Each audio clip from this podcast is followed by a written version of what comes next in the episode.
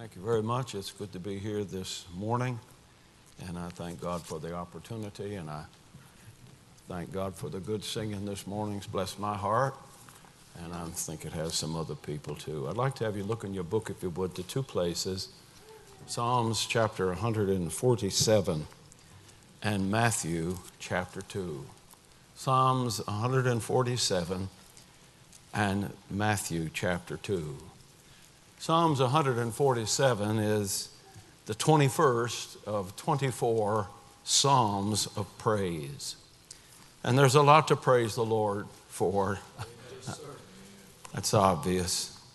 I want to read two verses just to conserve a little bit of time in Psalms 147 and then read just two verses in Matthew chapter 2. In Psalms 147 and verse 3, he healeth the broken in heart, and bindeth up their wounds. He telleth the number of the stars, he calleth them all by their names. And in Matthew chapter 2, verse number 1, now when Jesus was born in Bethlehem of Judea in the days of Herod the king, Behold, there came wise men from the east to Jerusalem, saying, Where is he that is born King of the Jews? For we have seen his star in the east and are come to worship him. I want to talk to you this morning on this topic the stars, his star, and you. The stars, his star, and you. The wise men saw grace in the sky. They saw guidance in the star, it led them to Him. And they saw God in His Son and laid gifts at His feet. Now, I have no idea how many stars there are in the vast universe that God flung from His fingertips. It could be a hundred billion times a hundred billion within the range of our telescopes, and I know it's ever expanding because I saw this past week on my phone pictures of a vehicle that we landed on Mars and pictures from Mars. But within the range of our telescopes recently, there are 70 sextillion of stars in our galaxy. That's 70 with 21 zeros after it. There are more stars in the heavens than there are grains of sand on all the seashores of the world. Webster's unabridged dictionary has 500,000 words in it. It would take 150 quadrillion books that size to contain the names of the stars that God knows. That's 150 with 15 zeros after it. Now, there are only four or five stars that are named in the Bible Orion, Arcturus, Pleiades, and a couple of more.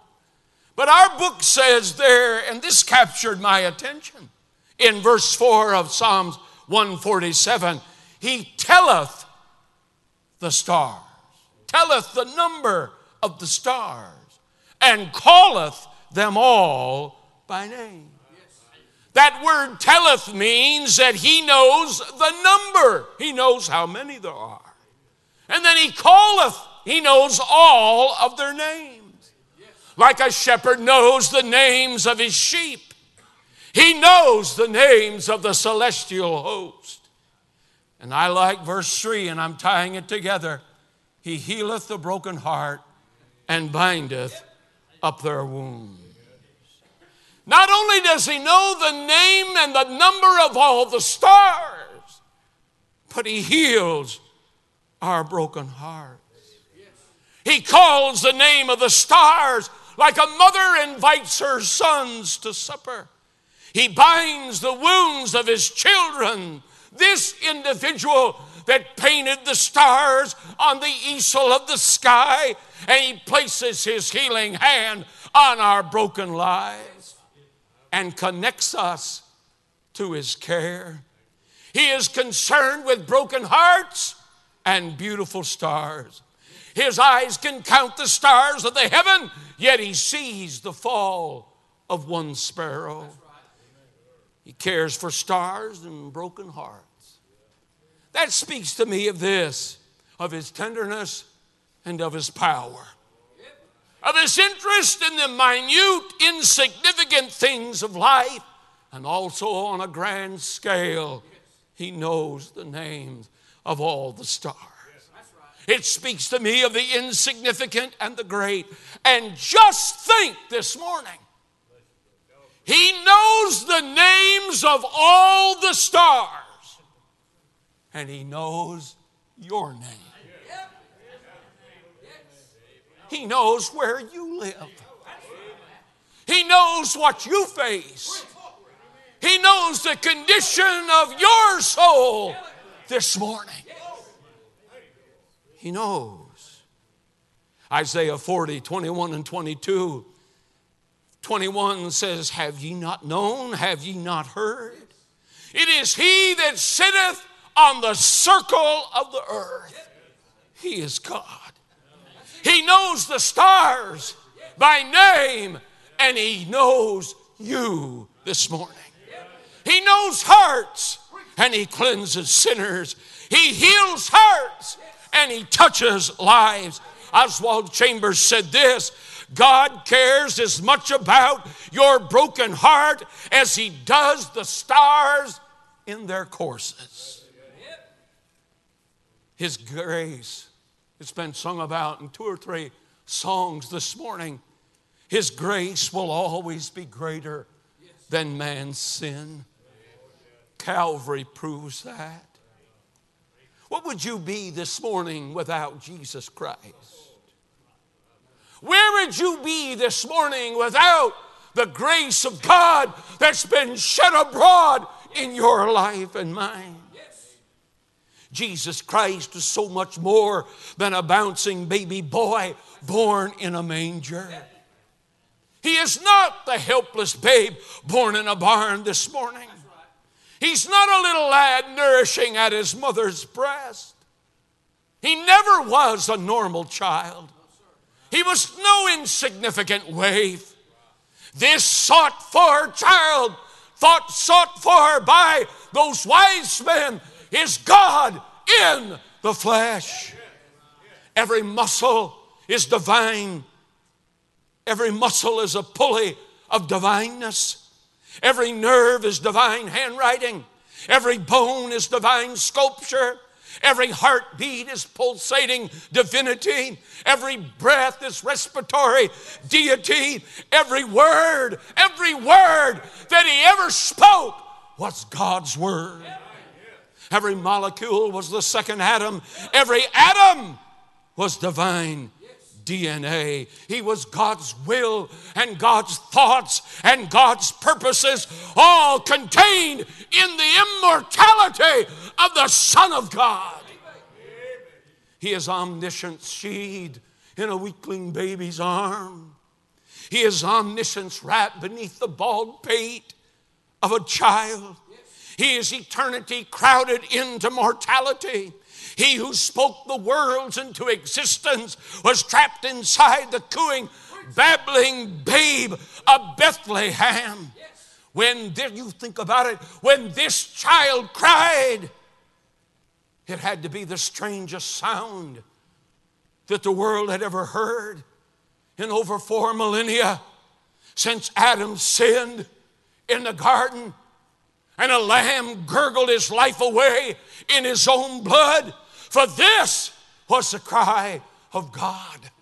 It's the epitome of John chapter 11 and verse number 35.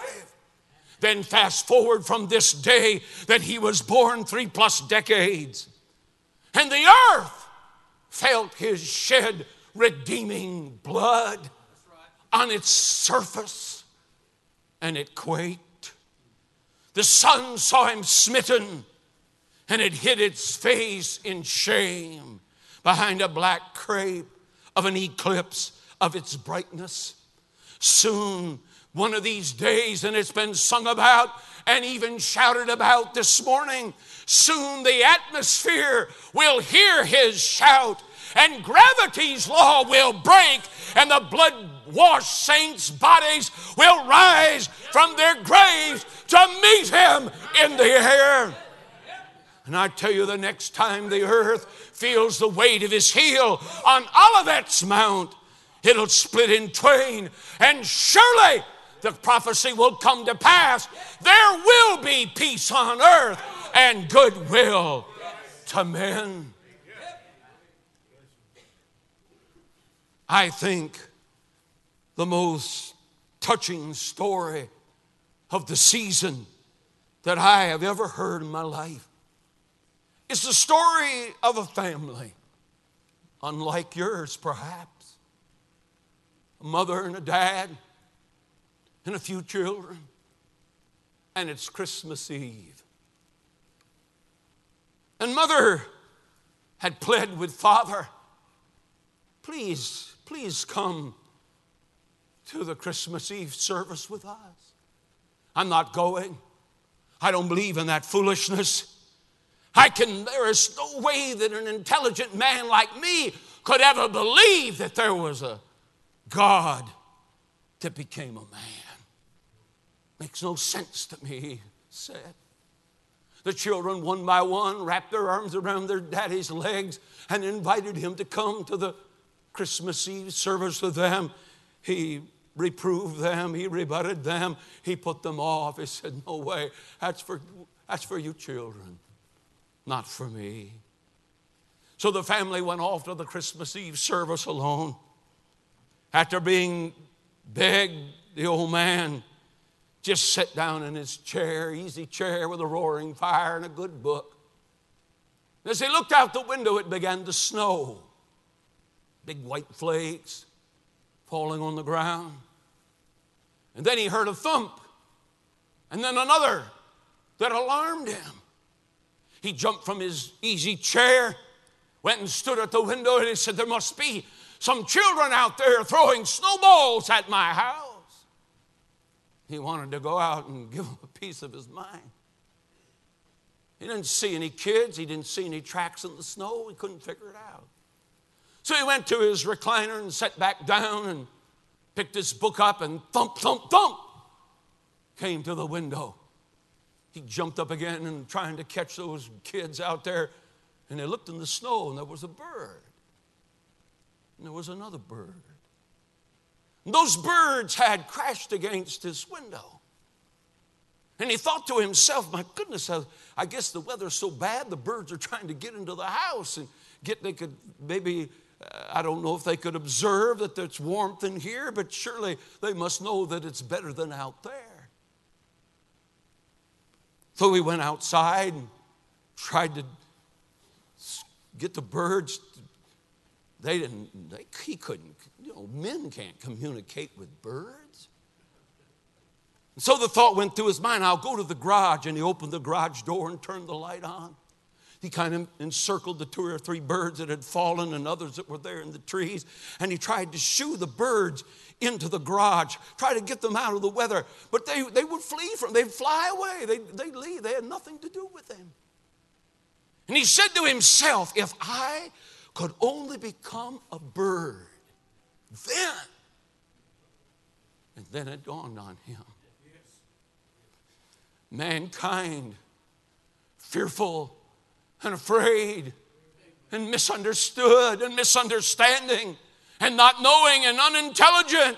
There was no way for them to come to God, but God figured it out and He sent His Son to become a man that He could tell the world that Christ was the only way to salvation. Thank God He sent His Son to become what we are, that we could become what He is sons of God. Just like the preacher quoted a moment ago. And, and, a, and a lady sang, a little bit ago, I see the stars and all the worlds thy hand hath made. How great thou art. Christ identified with man. Hebrews 13, 12, and 13. He sanctified the people with his own blood without the gate. God became a man. Matthew 1 and 23 talks about the virgin birth, and he was announced and called Emmanuel, which means God with us. I am thankful this morning that God came to where we are. That one of these days we can go to where He is. In His perfect, sinless life, in His death, His substitute. You think about that. He took our place. He took our place. There was another lyric that uh, I think Noel sang just a moment ago along those same lines Him becoming what we are. He was bled white, He was bled pale on Calvary. Every single drop of blood that coursed through his veins was shed for the redemption of mankind. He died for you. Yes, he, he cares about stars. Yes, there was a star that drew men to Bethlehem, but He cares about you today, sinner friend. And He rose again one day. oh, thank God for that. Thank God for His resurrection. Salvation equals to me the forgiveness of sins. I believe that's why He came.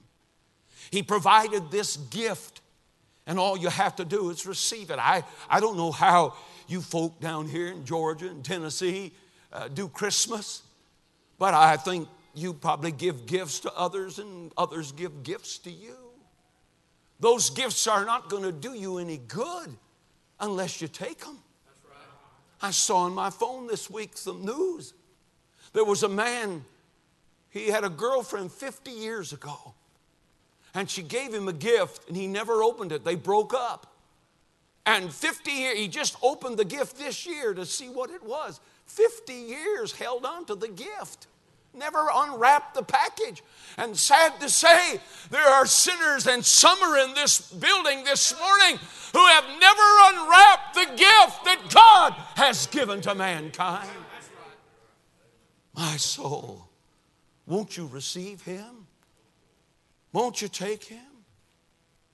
Or will you just turn and go?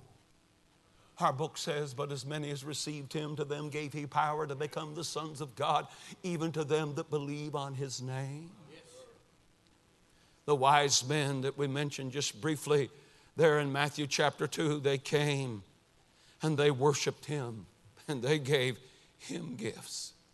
And one of the greatest little statements, I think, you know, I, I, saw this. I wrote, I don't write a lot in my Bible, but I wrote this. You know, Herod was interested.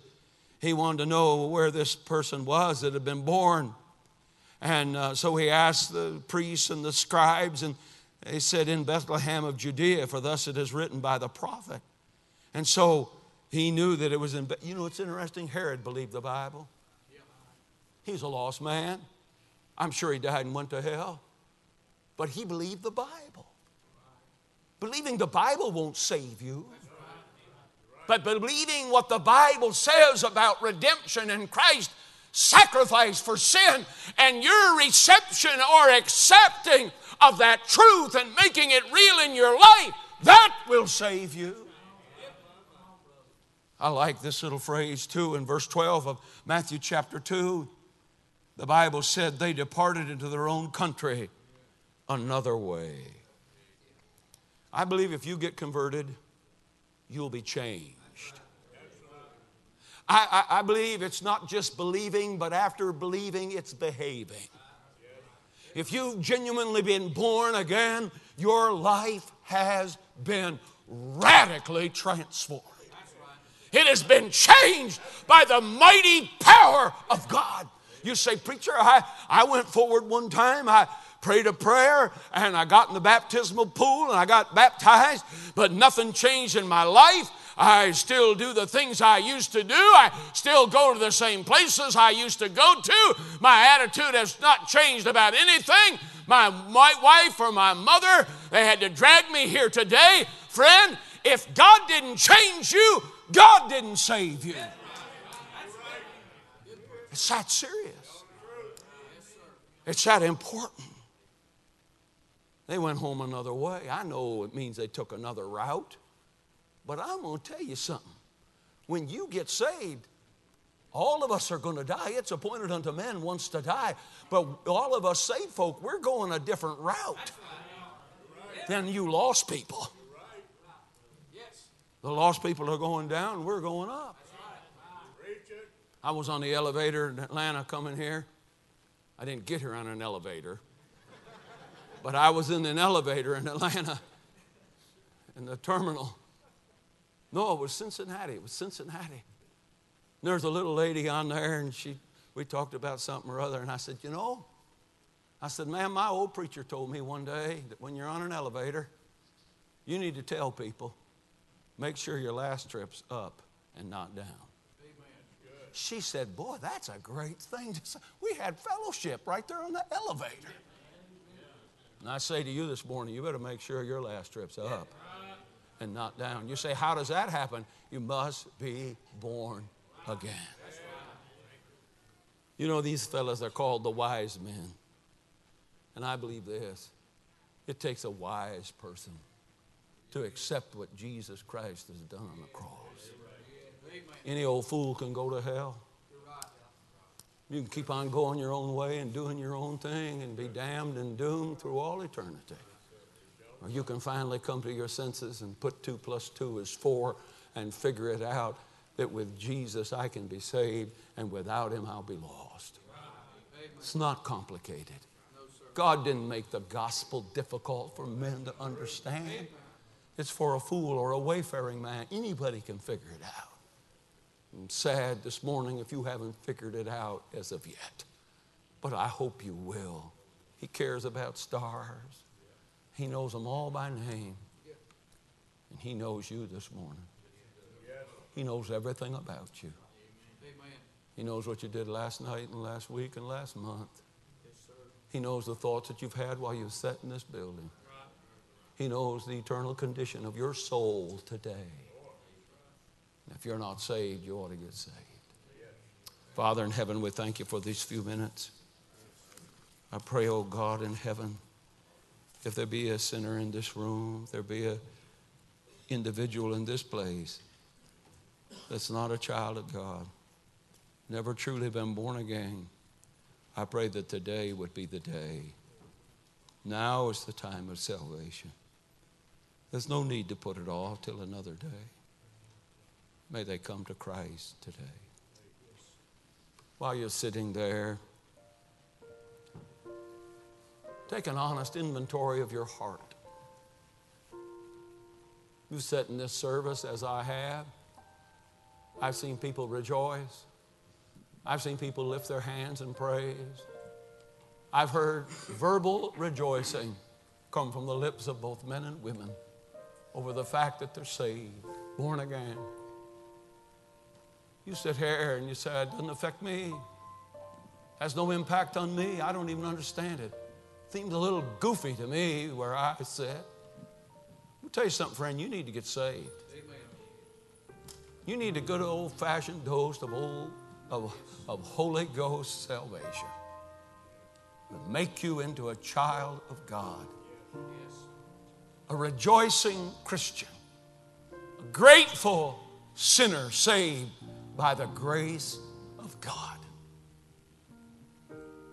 And there may be those, like it says in that third verse of Psalms 147, you got a broken heart. You got some difficulties and situations in your life. And then he said, God telleth the stars, and he calleth them by name. He cares about your situation this morning, friend. Nobody else may care. You may have a health issue. You may have a financial issue. You may have a situation in your vocation. You may have some relative problems, and you're going to have to face them here in a, another couple of weeks at the holidays, and you're not happy about it. We have a God that cares about the stars and knows all about them, and He cares about you. I would advise you this morning just to turn it over to Him and let Him handle it, and it'll work out okay in the days ahead. Is there anybody in this building tonight, this morning, I should say, in this building this morning? Say, Preacher, I'm not saved. I know I'm not saved. And I'd like to get it settled today. Would you raise your hand high that I could see it? God bless you, little lady. God bless you, ma'am. I'm not saved. I know I'm, God bless you, young man. I'm not saved. I know I'm not saved. I'd like to get it settled today. Would you raise your hand high? Raise your hand high? Anybody else? God bless you, young man. God bless you, lady. I see that back there. God bless you back there. That's six people. I'm not saved. I know I'm not saved. I'd like to get it taken care of get it taken care of today. Would you do this if you raised your hand, you meant business? Would you come? God bless you, lady. Here she comes. She took the words right out of my mouth.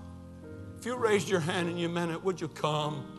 Let someone take the Bible, the Word of God, and show you how to be saved. There's a lady back on my right, your left. There's another young person or two in the middle. There's a young man up here to the front. If you meant business, would you come? Would you get up out of your seat right now and come and get saved? Would you do it? Were you just playing around? To me, it's too serious to play with. It's eternity, it's your eternity. It's where you're going to live forever as long as God lives. That's a long time, neighbor. Don't slip out of this room today lost. Come and get saved today. There's another grown lady in the back there that raised her hand. I wish you'd come, ma'am. I wish you'd step out. You know, sometimes people come and they look for assurance of their salvation. What you need to do usually is just get saved. We have the whole, if you're saved, the Holy Ghost lives inside of you. He bears witness with our spirit that we've passed from death unto life. I don't need some man or some soul winner or some caring person to tell me that I'm saved. The Holy Ghost tells us we're saved. We know Him and He knows us. If you're not saved, please come. Let's stand to our feet this morning. Our heads are bowed, our eyes are closed. Brother, can just you sing? Would that be okay? Just you. Christians are praying. Maybe if you're in that case with a burdened heart, a broken heart, some situation, it dawned on you today God knows the names of all the stars. He cares about me, and He cares about my problem and my circumstances and my situation. Would you come this morning and lay it on the altar? God bless you, folk coming. Step out, would you do it?